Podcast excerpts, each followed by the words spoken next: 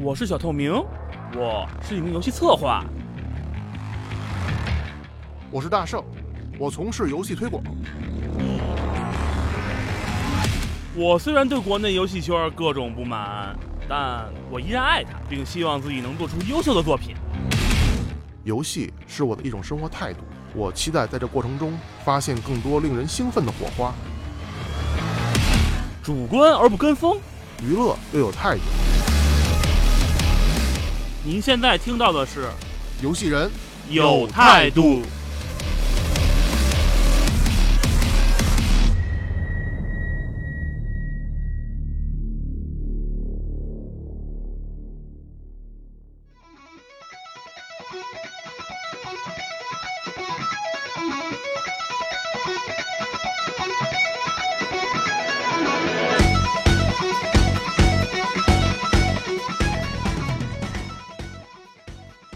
Hello，大家好，那个欢迎收听这一期的《游戏人有态度》，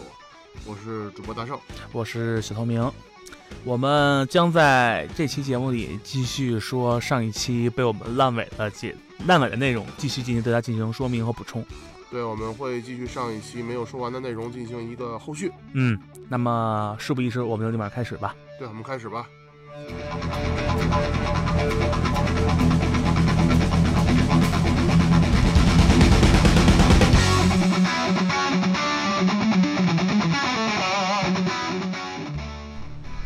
就是这样，就是在国内任何行业啊，就是其实任何行业都是，无论在国内还是国外，就是说，呃，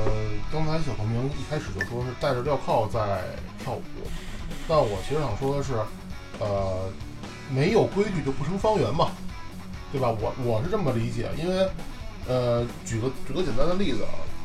因为游戏行业，起码国内游戏游戏行业来说，每年上线的产品多的数不清。对，嗯，很多游戏可能有些听众们一辈子都不会见到，对，对吧？所以就是说，呃，我觉得有不可能是见到，可能连一辈子连听都没有机会听到。对对对，嗯，所以说，呃，在这么大的一个就是一个池子里，能就是说能大家能看到的游戏都是少数的，嗯，与其说少数，不是说根本就是其实能上线的游，就是咱这么说，对能上线的产品都已经是不质量是还是可以的。对，能能到部分大渠道进行推荐的，那都是品质很优良的。对。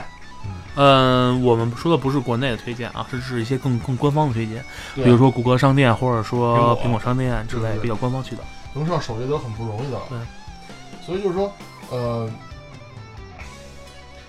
在这些大大渠道或大厂的一些、嗯呃限制下，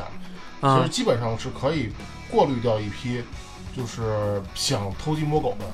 的。呃，就是还有一个就是内因，就是对从就是可能这种东西更多是在初创者嗯，或者说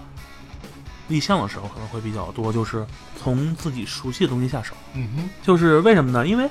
我自己很熟悉某个游戏，熟知优缺点，我可以甚至觉得可以把这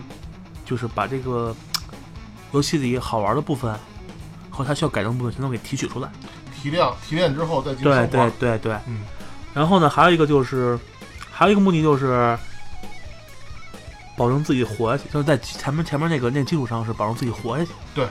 然后保证不被这个行业淘汰，降低失败概率，这东西我们之前也说过。没错，还有一个就是，我根本我不知道该该去做什么，我能做什么，我不知道。嗯就说白了一问三不知。然后我只能我只能去从我熟悉的内容下手，好比说我熟悉魔兽，那么我照着魔兽抄一东西，对对吧？这东西没八个魔兽，对，因为我根本不知道，我就我脑子里我脑子空空如也对，并不知道要做什么 这东一西。般就是一般就是刚入行的新手会这样吧。嗯，也不一定新手，嗯，呃，也有可能是入行很久的。他有可能对于某一类游戏，他确实不知道怎么回事儿，呃对，这东西是没有办法的，但是第一也次嘛，也有可能是完全就人就人就是他能力根本不行，明白了，就是刚我说的就是能力有限。能力有限。还有一种就是当前目标平台或者说目标人群内呢，没有该类型作品，直接山寨过来，占领市场空白。呃，这一般比较多存在于国内国外市场，对，市场更混多，但这东西一般都是差异性市场。对，差异性市场。对当然，这个东西怎么说呢？前提是他去这么山寨，也得首先是他至少他要熟悉这个项目，他才能去山寨，要不然的话还只是能得熟悉产品。对，要不然的话，可能超过来一个东西，当原型品一进一进到对应市场之后，嗯，立马就被打打得滚瓜尿流。对，要不是滚瓜尿流，屁滚尿流。对， 然后还有一个就是嫁接游戏，嫁接、嗯就是 我希望创新这个东西啊，但嗯是、怎么说呢，我没办法，我没钱没人，嗯哼，那么我只能先从熟悉的地方，就是我可能会想基于我自己熟悉的东西。嗯去做一个创意，就是在它基础上去改改改变它的一些东西，改变规规则。嗯，但我前期没有办法，我只能先把东西原封不动抄过来。嗯当我人手足的时候，或有时间的时候，我再进行细微修改，就大版本大版本更新先去回改来正。对，大概就是这么几条吧，也算是我为我认为他们山寨时候为什么就有时候会从，或者说山寨的内因之一就是去抄可能他们熟悉的东西。明白了。还有一个呢，就是对于成功者的一个信嗯。其实这个就是起源最根本原因是希望复制对方的成 功嗯嗯，同时希望蹭热度赚钱，就像我说蹭热度热度嘛。嗯，然而这个里面呢，基本上来说，十个里面八个肯定是失败的，对对对，不会被不会对，因为成功不是那么好复制的。就是你可你看见贼吃肉，你还没看贼挨揍呢。对，其实它原因就是这个游戏好玩儿，它为什么好玩儿？它核心游戏性根本没有理解透。嗯这种东西还跟我们之前说那个从自己熟悉下手的人还不一样，嗯因为从自己熟悉的东西下手的话，他们是能够把这东西完全给提炼出来。能还能把控的可控。对，我知道他那会儿好玩，好玩点为什么？为什么我会愿意在这儿玩？嗯而这些，就是好比说对他们羡慕这些人呢，可能更多的就是直接山寨，就是至少抄一抄一皮，就是看见别人成功了，自对己能火一把。就是根本不能转化成自己要理解的东西。然后呢，再说说行当前的行业状态，我觉得这个东西也算是内因的之一。嗯一就是说，我觉得就像我之前说的内因里面嘛，一个是开发者自己的状态，还有一个是一个行业。对，说白了就是近朱者赤，近墨者黑。你靠近这个行业，那你们你好多东西你是没有办法去做的。对，就是当然我得说一下啊，这里面我除非特指，否则的话呢，一般来说，就是国内国外都会有这种现象出现象现象发生。嗯嗯，好像就说一言吧，算是跟大家跟大家给大家解解释一下，就是首嗯其先实天下乌鸦一般黑。啊，对，不管你是外国乌鸦还是中国的乌鸦，都会对对对，在面对这件事都会有相同的做法，没错只是他们可能会更管理严格一些，会减少这种状态。就是最最第一个问题就是缺乏监督行业自律，嗯就是行业自律这件事儿呢，可能是国内更严重一些，但是国外也是会有的，就是毕主竟要法国外可能相关行业法律更完全更完善一些。就是主要原因就是 PC 和手机平台开放性，啊，就是任何人可以不受监督去做。嗯，然后其实我不能上官方市场，然后对我也可以去走一些私下的第三方市场。对，就是你像那个越狱的苹果，对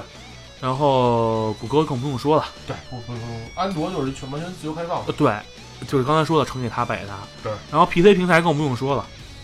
对吧？ Windows 都没有几个正版的，呃，那是国内。好吧？然后就是说我即使我不写 Windows，我也可以写 Linux，嗯甚至还有网页这种东西，对对吧？而且就是传播的方式非常多，入门门槛非常低。说白了之后，我会写代码，我会我会 coding，我会画点什么，反正只要有有东西有人，我可以把东西做出来，甚至去传播出去。就是或者说现在其实，呃，你要就其实现在虽然游戏啊，做游戏行业的这个要求的成本、要求的资本呃越来门槛越来越高，嗯，但是其实它如果说你单纯的只是想做出来一个品质就是能跑得动的一个游戏，甚至 demo 的话，其实你嗯不需要那么高技术，对就是甚至有现成的工具，你直接套就可以当模板一样用了。对，就像 RPG Maker，对对吧？这种东西，当然这种东西其实在这个行业，在这个行业来说，并不是什么大问题。对，因为，嗯，这块儿我们后面同人同人部分来说吧，这行算是同人或者独立游戏这面一个比较大的一个一个特点。好吧，嗯你继续。然后就是，而且呢，就是加上产权意识薄弱，对这种东这种现象呢，特别是国内的意识非常薄弱，就是法不禁则可行。嗯，就是他们嗯厂商们不自己不会进行上那个自我约束，当然，这些东西也只是像几个大厂对，他们已经开始会自我约束，但因为他们负担不起那个，赔偿金了。不是赔偿金，是负担不起那个那后果了。不光赔偿金，还有声望。哦对对对，他们的声望大刷厂，他们刷起来声望是很难很难刷起来声望，因为他们一旦出这一个问题的话，后果是非常严重的。嗯嗯，就是就是国内呢，就特别是国内啊，就主要我主要说的说说的国内，嗯，因为国外呢现在可能比较出问出的问题比较大的就是擦边球，对，但是他们不敢那么赤裸裸去盗版，就是 copy 山寨，嗯因为你一旦弄这个，那么对方的律师会很快上找上门来给你给你告倾家荡产。没错。而国内呢，现在就是这种情况，就是就是非国内只有持有版权的东西，嗯就好比说有一段时间《火影忍者》，啊，对吧？然后金庸这些东西，全优，啊，全庸，对对对，就是对于山寨物呢，就是放任自流，我不会干预。嗯所以有时候你可以在国内市场，就是说特别是国内市场啊，啊，你会发现 N 个相同的东西，嗯实际上好比说，就可能《火影忍者》都都都都有都有都有无数个游戏类似的游戏，就可能什么《火影忍者》《火域忍者》，我操就好吧，举个例子我啊，真受不了啊！对吧？什么什么人影忍者也可以嘛，对吧？就说这东西嘛，人人什么人影刀者，呃，对吧？火影刀者东西都说说说说就是擦边球嘛，对对吧？然后呢，就是从这种，就是而这里面还包括很多什么，就直接盗用没有版权的版权的形象，哦，他们可能会形象为了规避版权，嗯就是算是预防吧，嗯就是改了个名字。这件事儿呢，就是阀门儿诉讼国内某个某个呃，依照某 MOBA 做出来的游戏的一个公司，就是一个很明显的例子。然后我特地前两天还查了一下，他们只是把名字改了哇。就是虽然诉讼，但是嘖怎么说呢？感觉就是，毕竟国内这块儿还是缺乏点儿那种法强律硬强硬措施。主要法律执行能力还是比较比较差。也不是次，实际上他们也会执行的，因为那个公司实际上已经是比较大大型公司了。哎，要是阀门的话，如果是阀门的话，它的应该在国内代理公司不一定完美，呃是完美吗？呃，好像当时完美参与了，哦，那就好像是参与了，我记那得。那那就那就那就不难不难怪这个执行能力了。对，然后不过基本上我觉得是杀鸡儆猴，他的目的不是把他告倒，因为他那点钱实际上根本没有多少钱，可能最后对赔的钱并不多对。但是他主要是为了把这东西呃版权意识给，就是自己的版权就宣告版权了，相当相当于。对，宣告你的领地，对，别碰那块儿。对对对。然后呢，就是刚才说这种情况呢，就刚才说了，也就说就阀门版权这问题，嗯就是国内有一段时间有一个有一有一次那个版权收割，嗯就是腾讯、啊，腾讯买了一大堆版权，买了一大堆那个什么火影版权什么的，挨个搞，挨个发律师函。哦，然后那个搜狐呢是买的金庸金庸作品，嗯，是它是是搜狐买的吧？是搜买没错。搜狐买的版权，然后直接把就是某一个照着金就是擦金庸边儿的那个游戏的嗯卡牌游戏嗯的公司嗯，就直接给好，告了，然后咱俩达成和咱达成和解了，然后名字好像给改了，至于改了还是怎么着，我好像就没注意了，因为那游戏当时我还特地玩过，就是它虽然可能名字有些就是那什么，你知道吧，有导向，明白。但是呢，你看形象，你完全能知道是谁，就就这种就这种有很擦边的状况，但是就是从这会儿从这会儿开始收敛了嘛，大家就是这厂商， 这几他年，尤其暴雪，暴雪也开始收了。对它主要就问题就是。我再想赚钱，但是我不可能顶风作案。我冒着你收割了收割这个成本太高成了，本太高了。哦对我他我山寨才多少成本啊？对我腾讯对不起啊，腾讯我告腾讯告小公司，嗯，真的能把你告倾家荡产。那腾腾讯多少钱？对他，他大公司我可能好比说我一就就就是把撸到羊毛，然后宣宣示一下版权就行了。但是小公司，他要弄死你非常容易，就说白了轻易能把你摁死。嗯 而且这些版权都大部分都是大厂的版权，对你没有办法去跟他们抗衡。没错，你想就是腾讯、完美、搜狐、网易，嗯还有什么公司？盛大，盛大可能还好点。嗯，就是腾讯、完美、搜 狐、网嗯易这几个公司，哪个体量不是全国能排得上号的？对，全都是 top 十以内的。摁死你们这些连他们一百都进不去的人，还不如还不如轻轻而易举。嗯，对吧？而且前三的体量就已经基本上占对了对对，而且但是就是刚才说的那种情况，就是收割之后，嗯那我改呗，对然后就我就开始打擦边球了，嗯我抄袭你嗯不，我只借鉴，对吧？嗯，你叫韦小宝，我叫韦大宝，行那你奈我何？我不是我小宝跟大宝是两个人啊，啊，对吧？我你买大宝 SOD，我卖小宝 SOD 密，那那那那不是你卖你你你卖大宝 SOD 密，我卖小宝 DOS 密行吗？ 对不对？照死我了，对吧嗯？而且操要不然改成多音字，对吧？嗯这这这东西我你想再告我，你也不好告。嗯，而且关键就是，当那波就那波风潮是过了以后，就是我宣传完这大公司宣传版权之后，嗯实际上并不会再去过多的去跟你纠缠了。对，就是你这些就擦擦擦边球，他会，它其实是一个杀鸡儆猴的目的，因为他跟你这种小公司，第一我我榨不出钱来对，干嘛呀？啊，对，也没用，而且我还要花费更多钱跟你打官司，花费人力、物力、财力，对我来说实际上是性价比并性价性价比并不高。没错，那么其实我就不管你了。对，而且这方面还得说，就是之前就是国内就是非国内只有版权的东西的时候，没有版权的时候，为什么不去告他们？嗯因为我记得咱们国家的法律是要求你版权持有人才能去告，哦，也就是说，好比说他抄火影，嗯火影是集英社的还是哪儿的嗯出版社，嗯，他不可能在中国告你。他第一可能他没有那个精力，没那儿没有分布；第二他也觉得没有什么意义。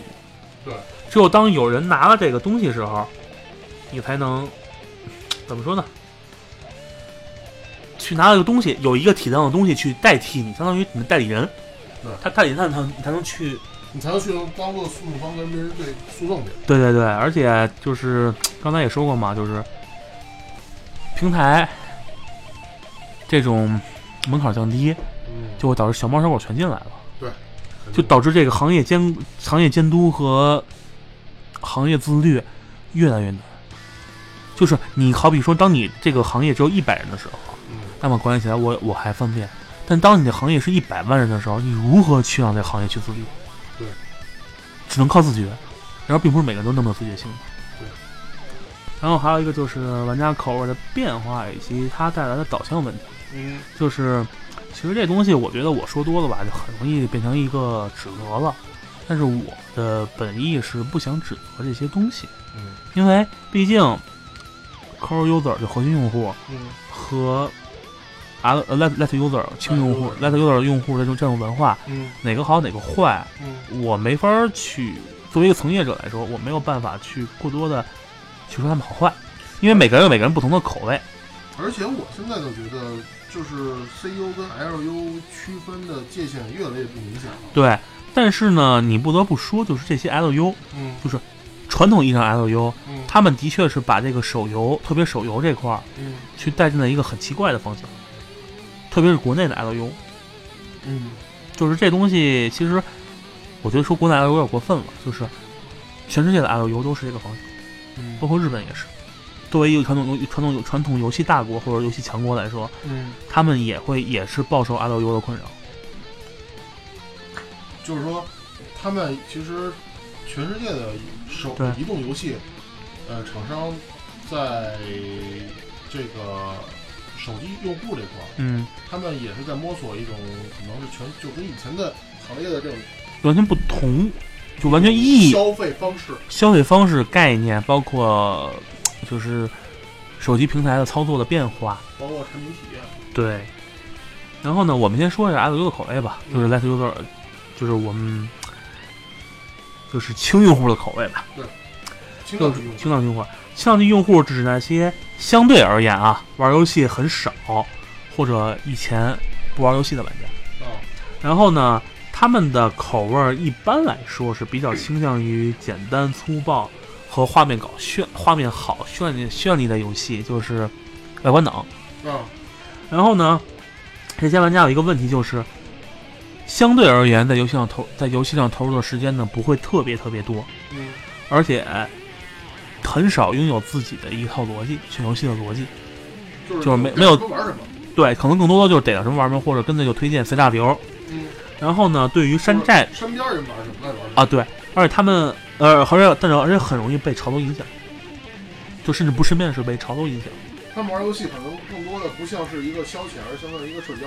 啊。对，然后呢，还有一个就是他们对于山寨的东西的容忍度相对而言会比较大，因为他们没有这个概念，因为以前可能没有玩过这个游戏。啊明白当了。然，呃，L 他就们是可能不知道什么叫正版，对，当然轻量用户和核心用户实际上是单方向转化的。就是轻度用户、轻量用户可能会转化到核心用户，但是核心用户一般来说是不会转化成轻度用户，这是单方向转化。起码在核心用户曾经消费过的领域里边，是很多是转化的。对对对，而且核心用户实际上对游戏的质量是非常非常挑剔的。对，嗯，特别重视品牌效应。对，而且就是轻度用户嘛，还有一个特点就是特别喜欢利用碎片时间，不是不喜欢很长时间坐在一个地儿去不停的玩游戏。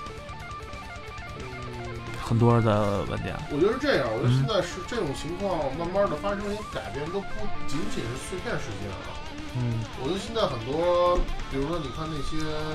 呃学生或者是大学生或者一些、嗯呃没你不需要像咱们这种朝九晚五很忙很辛苦上班的一些嗯人，他们可能没什么事儿躺在床上一玩玩一天，啊、对但他们不会很沉浸。对，呃，但这种就就是这种碎片碎片碎片时间的，就是手游嘛，对，就是为什么手游现在就是像刚才说的，就是虽然 LU 有人玩，但是 CU 就是核心用户啊嗯，他们也会玩，是因为上班族，嗯那么在地铁上这些时间我没有事情干，我何不打些打发玩一些质量比较高的手游去打发时间呢？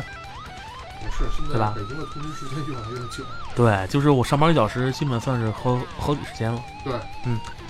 然后呢，就是说到导向的问题，导向问题就是用户导向嘛。嗯是现在的游戏设计思路是以用户为中心。对，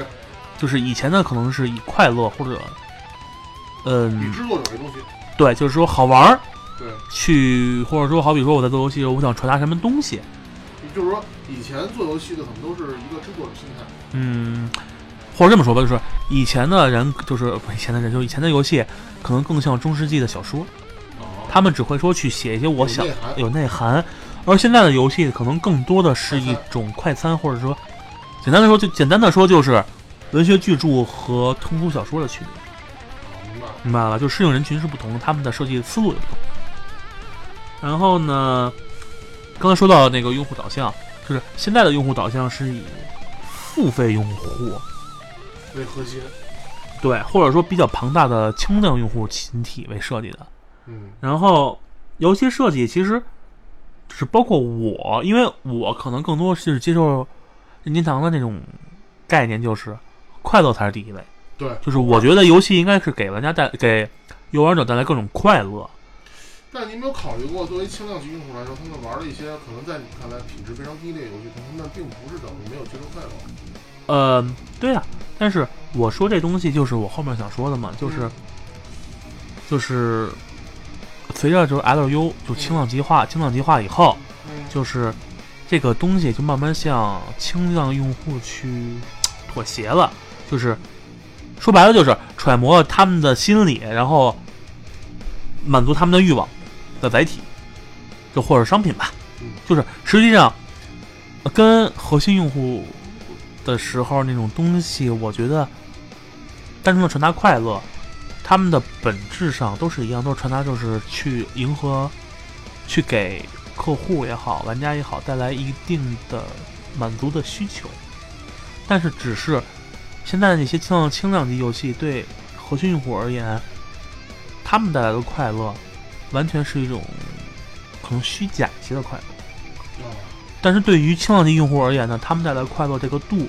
正好是我所需要的度。明白了。就是在我好比说我去，因为这块儿就说到传统游戏和新兴的游戏为载体，嗯它们的区别就是传统游戏的是比较硬派，对，就是比较好比说需要反应力，对我需要很强大的反应力，我需要很强大的甚甚至甚至需要动动体视力，对就是说说白了就是你把这种电这种电子游戏当做一种训练都不都不为过，因为它需要都需要各种反应力，对就是然后带来你的，就相当于一种，其实说拟真也不是拟真，但是就是一种建立在现实感受上的一种沉浸感。就说白了，现在很多嗯轻量级的，就是针对于 L U 用户的这些游戏，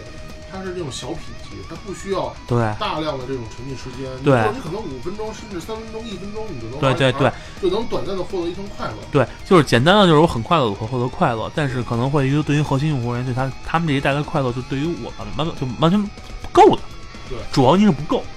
或者说他们带来快乐，嗯完全不能满足我们。对，或者他带来快乐，对于我看来可能是比较廉，就是我们嗯，那些核心用户看来可能会比较廉价。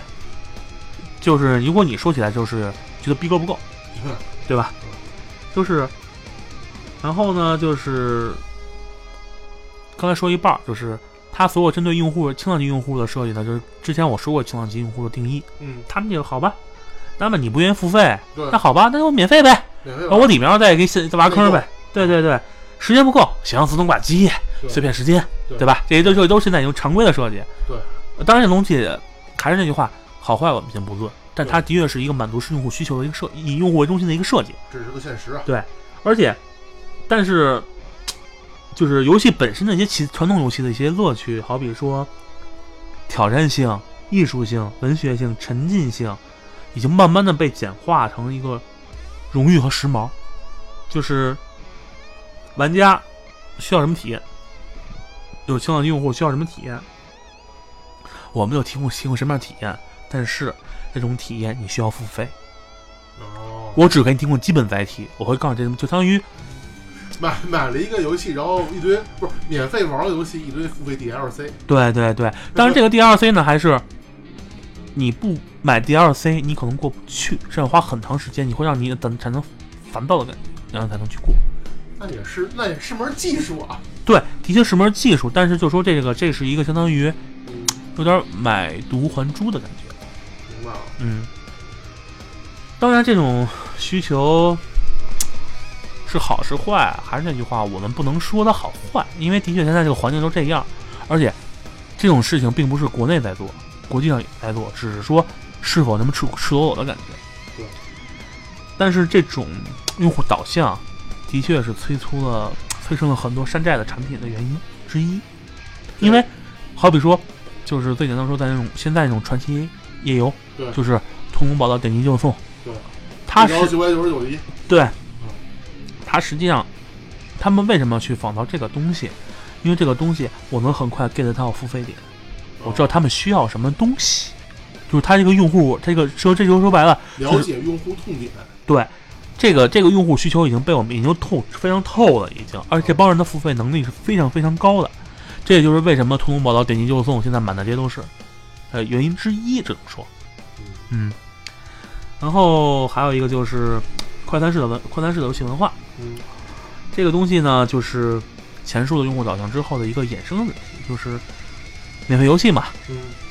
，FRP 游戏，嗯出现了，然后就导致我的游戏的内容也越来越多了。因为大家希望最后就是看这东西，免费游戏很多人下，因为不需要付钱嘛。然后我就去玩儿，然后看这东西都眼红了，那就慢慢慢慢就全都免费了嘛。然后再去再去道具收费或者内容收费的方式。然后呢，可选内容越来越多了，然后游戏免费了，肯定就吸引大量青浪用户。就这对，因为青浪用户可能在游戏上花费是比较低的，嗯但是同样，他们也可能是火可能会很快转转化为付费点比较高的人。就是不要小看所有对的新浪用户，他们里边儿大量隐藏吐槽。对，但是青藏用户他们的的确是相对来说付费意愿是非常低的，除非能抓到他们的 get get 到他 get get 到的。他们痛点，然后呢，我不用花一分钱就可以踢到这个游戏，因为免费嘛。如果我不喜欢就删了呗，对对吧？就对我又我又没有任何损失，我何必呢？于是呢，随着这个售价就代价降低，然后玩家自身的忠诚性也开始不像以前那么就死忠或者说什么什么死忠了，一啊这款一个一个一款游戏能玩很久很久。对对对，然后毕竟我 A 游戏我不好玩，我就玩 B 游戏。哦对，很多游戏呢都是从那种特别慢热的游戏，就传统游戏，好比说什么《勇者斗恶龙》，就说哦《最终幻想中》，他们你需要很长的时间才能到游戏的高潮。对就是它需要起承转结，就像传统的文学一样，对需要慢热的，对然后变成那种快速游戏，就是他们已经恨不得就是一开始就是把所有东西给给你都喂给你，跟快餐一样嘛。嗯嗯，你吃法餐是需要一前道一道排，对，快餐就是一系统给你盛上，你爱怎么吃怎么吃，我不管你，给你一盘儿，虽然对是，嗯，挺好吃。陈老师，嗯，好吧，然后就是，我不如不给你的话，那么玩家如何让玩家在有限的时间内体会到你体会到你的精髓，把它留下呢？是不可能做到的。只有你把精华精华展示给他们，他们才能很快的去体验到。至于就是要说，如果我既然我玩家都留不下来，这种免费模式我连钱都赚不到，对那么我怎么去谈后面的事儿？而其他包装，什么就是外包装啦，游戏里面的文化啦，想要传入东西的那些东西，与赚钱的一点关系没有。 那么活都活不下来，活吧，那就我们只要把核心打出来玩就行了。就说白了，我不需要那些皮儿，对我说白了就是我打乒乓球要打乒乓球，我不需要什么双人乒乓球、美式乒乓球、中式乒乓球，我不需要，我只要把乒乓球拿出来就可以了。感觉好像还挺返璞归真的。呃，可以这么说，就是我觉得付费游戏在某种情况是属于一个比较返璞归真的设计。你这你说这个，突然我想到一个一个一个当年知乎上一个特别讨论的一个吐槽的一个点，嗯就是说，呃，说设计一款游戏叫什么呢？嗯叫呃，就是也是一个知乎玩家那嗯个、呃一个一个知乎的用户啊，就是嗯吐槽嘛，这么说，他要设计一款游戏叫充值，啊，然后就是你每天要充值，然后嗯，这样呢才能保证你的排名不落后。对然后那个还发朋友友圈是是吧充？值发朋友圈之后，然后说你打败了朋友圈多少多少多少人，对这种就是那种对传统的荣誉感嘛。嗯。就是刚才我说的荣誉，就是说最后已经简化成就这样了。因为上实际上大部分的那种山寨游戏都是从说白了没有对比就没有伤害， 是，就是说利用了人最基本的一个欲望嘛，没错就是脸皮或者说荣誉之类的。虚荣，对对对，反正就是拿来主义，就是说刚才说一半嘛，就是说那核心的问题，嗯，那拿来主义呗。对，反正核心我到怎么很快展示给你，那我何必不拿一个很快的东西展示给你呢？这是我研发的原创的话，我肯定需要包装。对，我可能我没有这个包装这个东西嘛，就没法看。但是已经成熟的作品的话，它的核心拿过来直接用是没有问题的。没错。就相当于一个以一个已经量产的游戏，一个一个量产的零件，你嗯拿过来用，那么它肯定就是一个标准。对说白了，它就是说第一个成功的原创游戏，它要成为一个标准。没错，别管它好不好，它所有后面后后游戏的游戏，在它的标准标准基础上去开展。这变叫革做设立那个门槛儿，对对对。嗯当然，这个门槛儿实际上也不是谁都能设计了的。因为山寨的东西，大家也也能看到，就还是有很多就是滥竽充数、滥竽充数粗的。制滥造。对对对。然后呢，就是说起市场混乱这个问题了。嗯，市场混乱呢，就是实际上跟之前说 App App Store 那种嗯 Store 有关系，就是门槛太低了。对。然后呢，小猫小狗都可以来呃。对，然后就加上苹果自身对于版权物的审核，我觉得并不是太严格。嗯嗯他只要你说你，他不会管你是否是山寨，嗯只要你规避了完全一模一样，我就可以让你上。嗯，就是就是导致这个市场上滥竽充数太多了。我曾经在搜索妄图搜索《智龙迷城》，嗯因为国内没不是没有上嘛，一开始对搜索到一个类似的，嗯它叫是 Puzzle 的 Dragon，它那叫什么来的？反正就是就是肯定山寨了。哦然后那个风格，那个 log icon 那风格呢，都一特特类几乎特别类似，你知道吗都几？乎是一模一样啊，的。不是一模，就是特别类似。就是你就是你你缩小乍一看还以为就是就是一呃，，对，就是说风格什么的可能特别类似。然后当时我还真以为真是，后来下来发现不是。嗯就是说嘛，然后入场门槛低了，然后开发者好多是什么，就是捞一块儿跑，对，就捞快钱嘛，对然后趁着热潮呢，我就跟风捞一笔，没有人付费的话，我也通过各种渠道，好比说插入广告啦，对或者说更下三滥的去什么种植木马之类，我去赚你钱，对，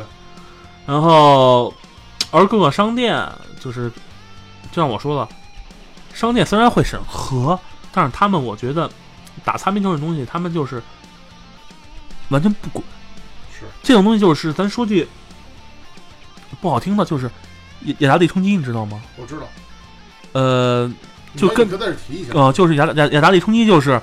当时雅达利出那个胖，呃，乒乓也胖，啊，他胖吧，就是那一个就是两个板儿那个乒乓球那个我知道。之后，就是在美国掀起了一个 TV game 风潮，嗯呃，其实应该算是最早期 TV game 了。嗯，然后呢，就是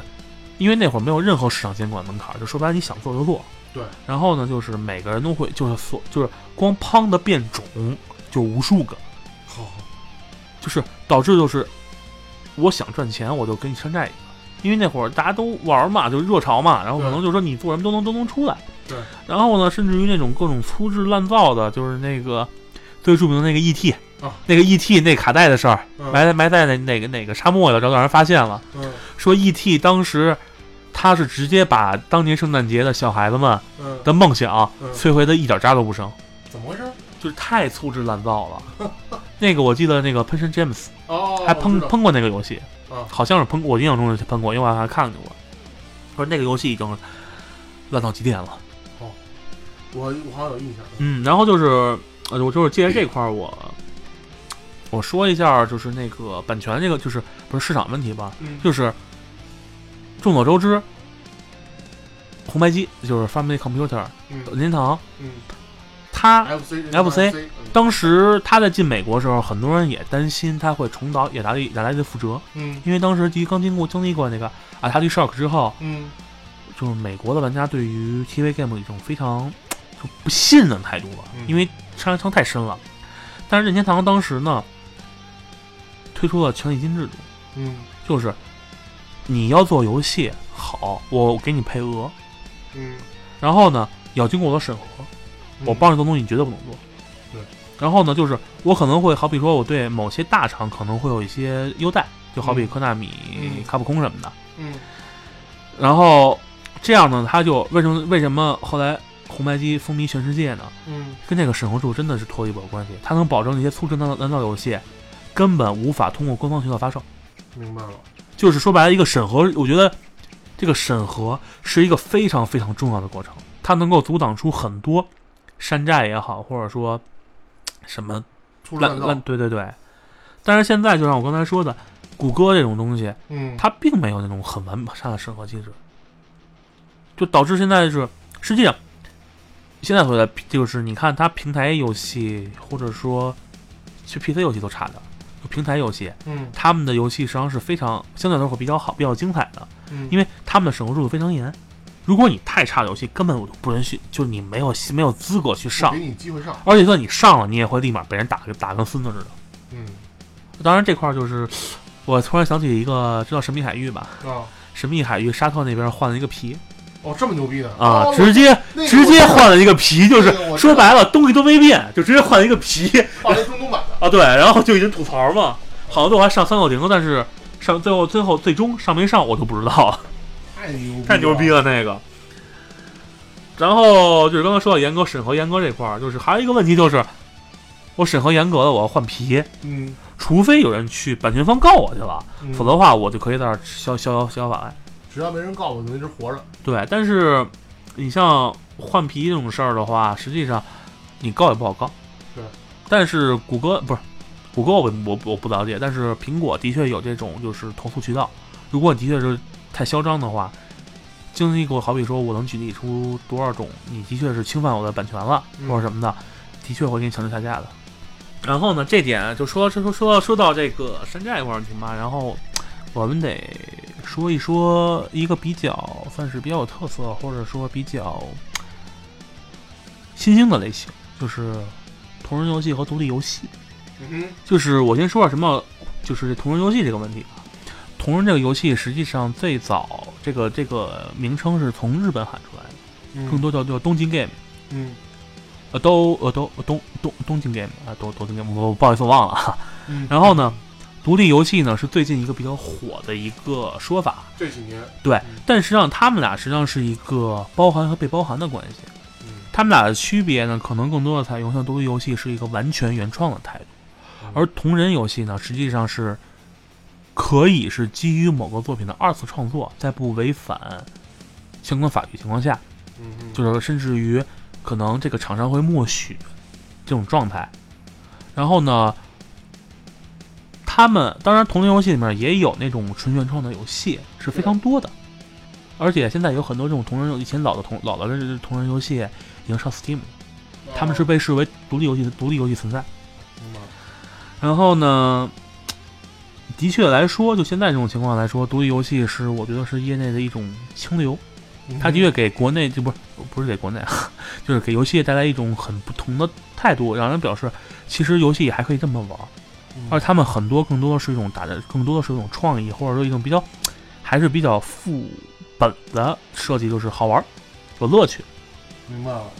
然后还是他们还是有良心的。对对对对对，然后呢，但是也是有很多人打这个寨子，在这幌子山寨游戏，这个嗯我们就稍后再说讲。嗯，然后我再说一下这个具那个具体的区别吧，就是因为他们俩属于包含不被包含的关系。虽然我很早就接触同人游戏了，以前有一个网站叫同人星球，大概是在十年以前，现在可能已经没了。那会儿我就在就在关注日本同人游戏了，也在经常去玩儿。然后呢，他们基本上就是都是指小规模贩卖，然后基于某个作品的二次创作或者纯原创，然后呢，大多数是使用免费的素材。呃，当然也有原创的啊，这个不是一绝对的。然后发行量比较小，而且价格比较便宜，我印象中基本上不会超过一千日元。嚯，嗯，而且渠道呢也是比较不像那种那什么渠道，就是那种好比说大型渠道是很少的，因为那会儿包括 Steam 也没有没有就是推广开来，更多是在什么什么虎之穴这种专门贩卖动漫周边这这些地，方去卖，嗯因为他们但是他们相对来说是是量比较小的。嗯然后独立游戏呢，就是一个比较严格意义的同人游戏，就是原创型的嘛。就简单地说，就是素材素材呢是必须得原创，嗯然后或者授权，好像授权是比较少的。嗯然后，呃当然现在随着就是发展嘛，然后有些基于某些内容的二次创作游戏，也渐渐的在那些大平台上出现了。比较出名的就是东方系列的三三是算是二次创作了，他们现在嗯在 PS Store 上已经被允许发售了。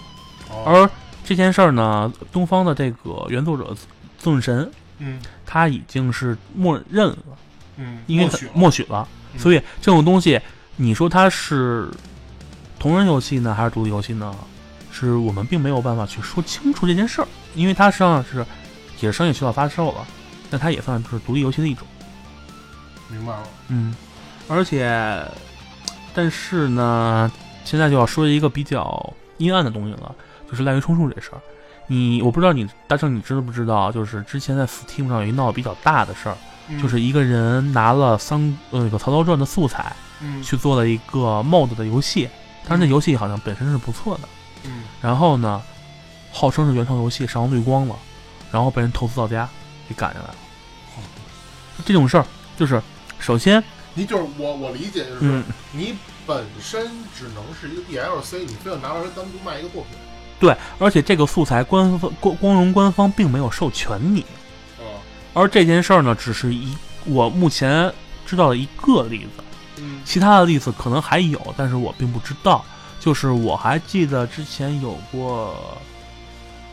《吞噬天地》，你知道吧？我知《道吞，噬天吞吞吞噬天地二》有人要去做原创，嗯，就是呃不是不是原创，就是复刻嘛。因为很多人都喜欢喜欢这个作品，对，因为当时的确是，就包括咱现在看它的系统还是比较完善的。对。然后这个人呢，去拿一些素材，然后去众筹去 了。其实众筹这个呢，算了，这个东西国内到国内就变成特色化，我就不说了。是，然后呢，被人指出来，你拿的这个素材根本就是抄的光荣的，就他拿这变成变相赚钱，呃，不能说赚钱吧，他可能真的，他也可能，我不否认，他可能真的想把它做出来，嗯但是这种行为拿着侵权素材，你去筹款也好，你去收太过分了太过分了嗯，这件事儿已经违背独立同人游戏的精神了，初衷都变了，对，初衷都变了啊。呃，我突然想起就那个《我的世界》，《啊啊啊，我的世界》被各种山寨，然后是但是那个原原创者出于一种很 open 的心态， open，的就是说你们随便山寨，嗯，你能山寨成功算我输。对，就这种状态，就是说很他自信很自信，或者说就觉得已经，反正山寨我不可能，我不可能阻止你山寨，那么对我就出一种你爱怎么着怎么着吧，你你能打过我算我算我输，对我我我认输，那就是我的问题，对对吧？然后呢，就是基本上差不多了，然后我再说一下，就现在国内公司的一些发展状况，嗯因为这个东西就像之前我说过，经过乱战，嗯就经过战国战国时代之后，嗯现在实际上经过大洗牌，嗯然后整个国内的公司呢，已经成熟化了，这个行业已经开始，我觉得已经开始向慢慢向健全化发展了，就是这个已经开始慢慢的行业已经开始成熟了，对，成熟了。然后就是其规实矩了，其实说白了就是，呃，不能不行的公司全倒闭了，对。然后因为成本越来越高了嘛。对，然后独立游戏才崛起了。这么说的话，怎么说呢？独立游戏崛起，我觉得对于他们是一种是对于这些活下来的公司是一种刺激。对，因为反正也算是一个改观吧，或者契机吧。对。然后呢，我个人觉得呢，就是大公司呢开始有意将高品质的端游进行手游化，比嗯如说昆仑嗯的、呃不是，就是韩国某个经典游戏，嗯最近不是手游端游化了吗？啊，然后腾讯的一个招牌的《三亿鼠标的梦想》呵呵也不错也说也到那个手手游游化，而且我个人评价这款游戏是我玩过最好的游戏，是非常非常好的游戏。手手游对，啊，就是同类型的手游里边，对对对，就是已经吊打 GameLoft 的所有东西了。我操，对，就是就是它的爽快感，包括什么东西，我觉得已经吊打 GameLoft 的东西了。GameLoft 的 GameLoft 的东西，后来我都玩到已经觉得索然无味了，就没有以前玩的那种快感，快感了。明白？然后呢，就是唉除了将端游端游手游化之外，还有那个还有原创品牌或者 IP 授权嗯齐头并进，嗯，就是不再是单纯的我就是换个皮了，对这种东西因为已经没有意义了，就大它家是一个生态了，已经是。对他现在就说。经历过这么长时间的洗礼，大家实际上已经对东西已经不感冒了，对已经不是那种就说白了，你投进一个石头就能赚钱去，没错没错，对吧？然后呢，毕竟这么长时间嘛，就是，啊，我刚才说的，大家也就已经成，已经市场成熟了嘛。然后最重要的就是，这种环境下，好多玩家就，甭管是核心玩家也好，还是轻度玩家、轻量玩家也好，他们已经非常疲劳了。对，就是究玩竟，家也疲玩家也累了。对对对，就是究竟如何能找到真正吸引人的内容和真正能够抓住这些已经疲惫玩家的心理的内容，是一个很关键点，已经变成一个很关键的 key point 了。对，就是现在大部分公司已经开始着手奔这边发展了，就是我怎么能让我的游戏在这些游戏当中脱颖而出？开发更多核心的玩法，呃，不是核心玩法，是一些创新玩法，创新玩法，或者说我觉得很很有意思，就是快乐，就已发经展出新的点。对对对，然后我觉得觉得这东西算是一个用户倒逼的典范吧，就用户倒逼这个行业进化了，我觉得也是一个好事儿。呃，算是一个好事儿。然后呢，就是我之前说过，就是二次元游戏这个东西，这里面我觉得这是一个非常关键的一个 point，就是其实这种游戏说白了是我觉得是一种国内特特有的分法，就像国内对于宅的这个理解也是一个完全错误的，就是说说句不好听的，就是说对于我们这些老宅，嗯就是因为我们是属于第一，我们不能说第一批，但是属于最早那几批了。嗯，对于现在国内这种看法，实际上是非常不满的，就对非常非常不满，因为是一个完就是全你现在这帮你们说的这帮宅代表不了我们。对，不是已经到，而且关键是国内对这东这个词的滥用已经变成一个二次创作了，就是跟他原先的理解已经完全偏离偏离偏离航线了，你知道吧？明白了，然后呢，就是这种人，他们对于游戏的品质要求非常非常苛刻。我前面也说了，他们就是，你像国内山寨手游，我根本就好多人我认识的人，因为我的圈子是比较就偏向于这这个方向的嘛，所以嗯他们根本不会去玩国内山寨手游。对，一玩游戏的时候山寨，然后他们能甚至能立马告诉你用山寨是哪个游戏，嗯，就是他们对东西很敏感的，而且他们的付费能力，但他们付费能力非常高的。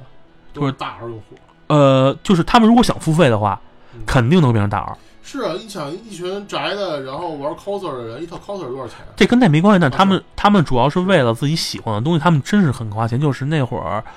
呃，某最大的视频网站啊带的某个游戏，嗯然后当当天开放某个卡池之后，当天又冲到了榜榜首，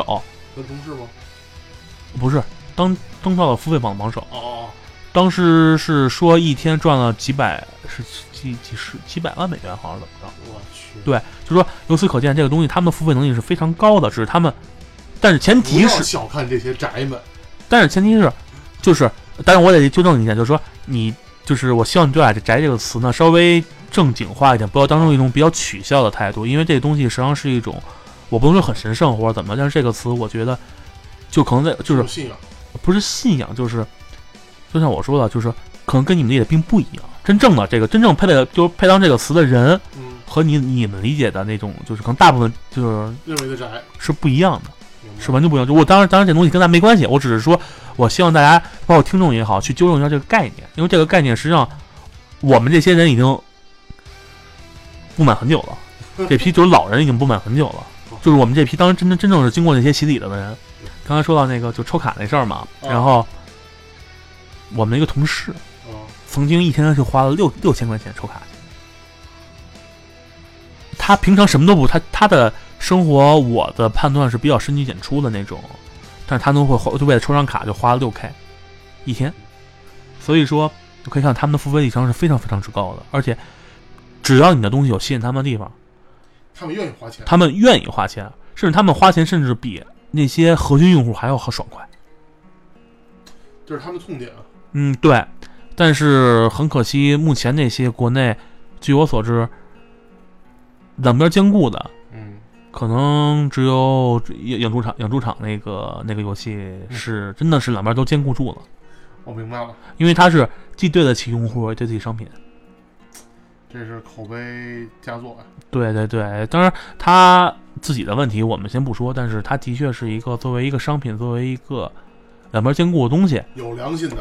对，嗯，嗯，刚刚才就是讲了挺多的了，啊然后挺多了，就是基本上也就 该说的 不该说的我们也都说了。 然后呢，虽然说这么多，但是实际上现在虽然行业在转变，嗯、但是那种死不改悔的公司也还是很多。那肯定的就是我们就不说了啊。总会有一些死角是我们看不见的。呃，对，当然这些公司呢，其实我们也知道哪哪些公司呢，但是我们怕惹骚上身，我们到时候不点他名了。反正基本上就是，我觉得国内态度是这么，国内的游戏是这么一种情况吧。是，嗯。那么 OK，我们今天是跟小透明同学聊了一下关于国内这个，甚至也不是国内，就是整个游戏行业、对游戏行业这个山寨一个情况，对一个概述。对，那么，因为我我觉得关于这一个话题呢，一期不够，甚至可能好几期都不见得能聊得很透彻，所以我们今天只是简单的跟听众朋友们讲了一个现在我们作为行业从业者看到的一个简单对，的就现是状算是一个抛砖引玉吧。因为为这个东西实际上，我觉得我也好，甚至于丁磊也好，嗯甚至于多牛逼的研发者也好，每个人都没有权利去过多判断他，或者去说他说的一定是对的，对，因为这个东西实际上是一个并非是一个非黑即白的对，而且还是一个比较就是辩证就是变发展呃的对一个发展或者说一个比较宽泛的东西，每个人都没有。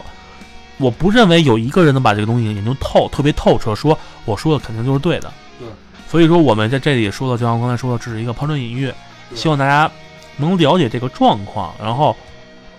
能够引起大家一些想法或者说思路对。我们也只能做到这一步，因为即使我们再牛逼，我们也是始终是会有局限性的。对，因为你看，我们作为行业来说，我们并不，我们也并没有说经历过所所有整个游戏行业的这一个，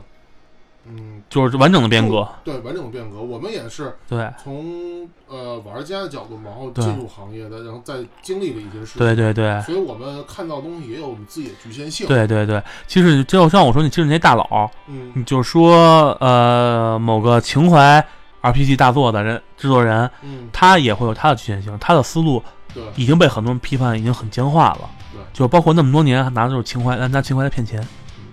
嗯，呃，我们今天呢，简单的聊一聊概念，然后概况。我们下一期甚至后面几期呢，会，呃，我跟小童同学着重的来谈一谈针对于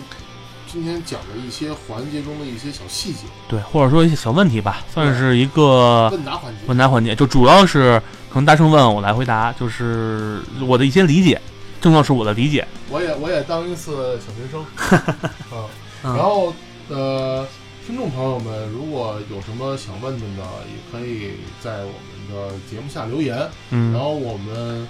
呃现在登录了荔枝 FM，然后我们在喜马拉雅、喜马拉哎雅、啊呀、苹果、在蜻苹果哦蜓的都有。 Podcast 啊，在蜻蜓都有我们自己的这个呃电台的这个能搜索到，嗯大家只要搜索那个嗨歌大巴，就可以搜索到我们，然后大家可以尽情留言，嗯并且呢，我们也有我们自己的微信公众账号，啊那个大家也可以在微信公众平台那个搜索“游戏人有态度”，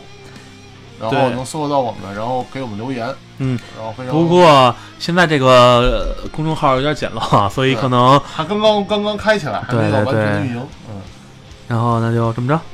好吧，那我们今天就先到这里为止，然后我们未来的几期会再跟大家着重的深入的探讨一下这个关于山寨的这个话嗯题，，好的，好吧，那先这么那着，就这样，嗯欢迎您收听这一期的《游戏人有态度》，那么下次再，见，哎，哎，再拜。拜。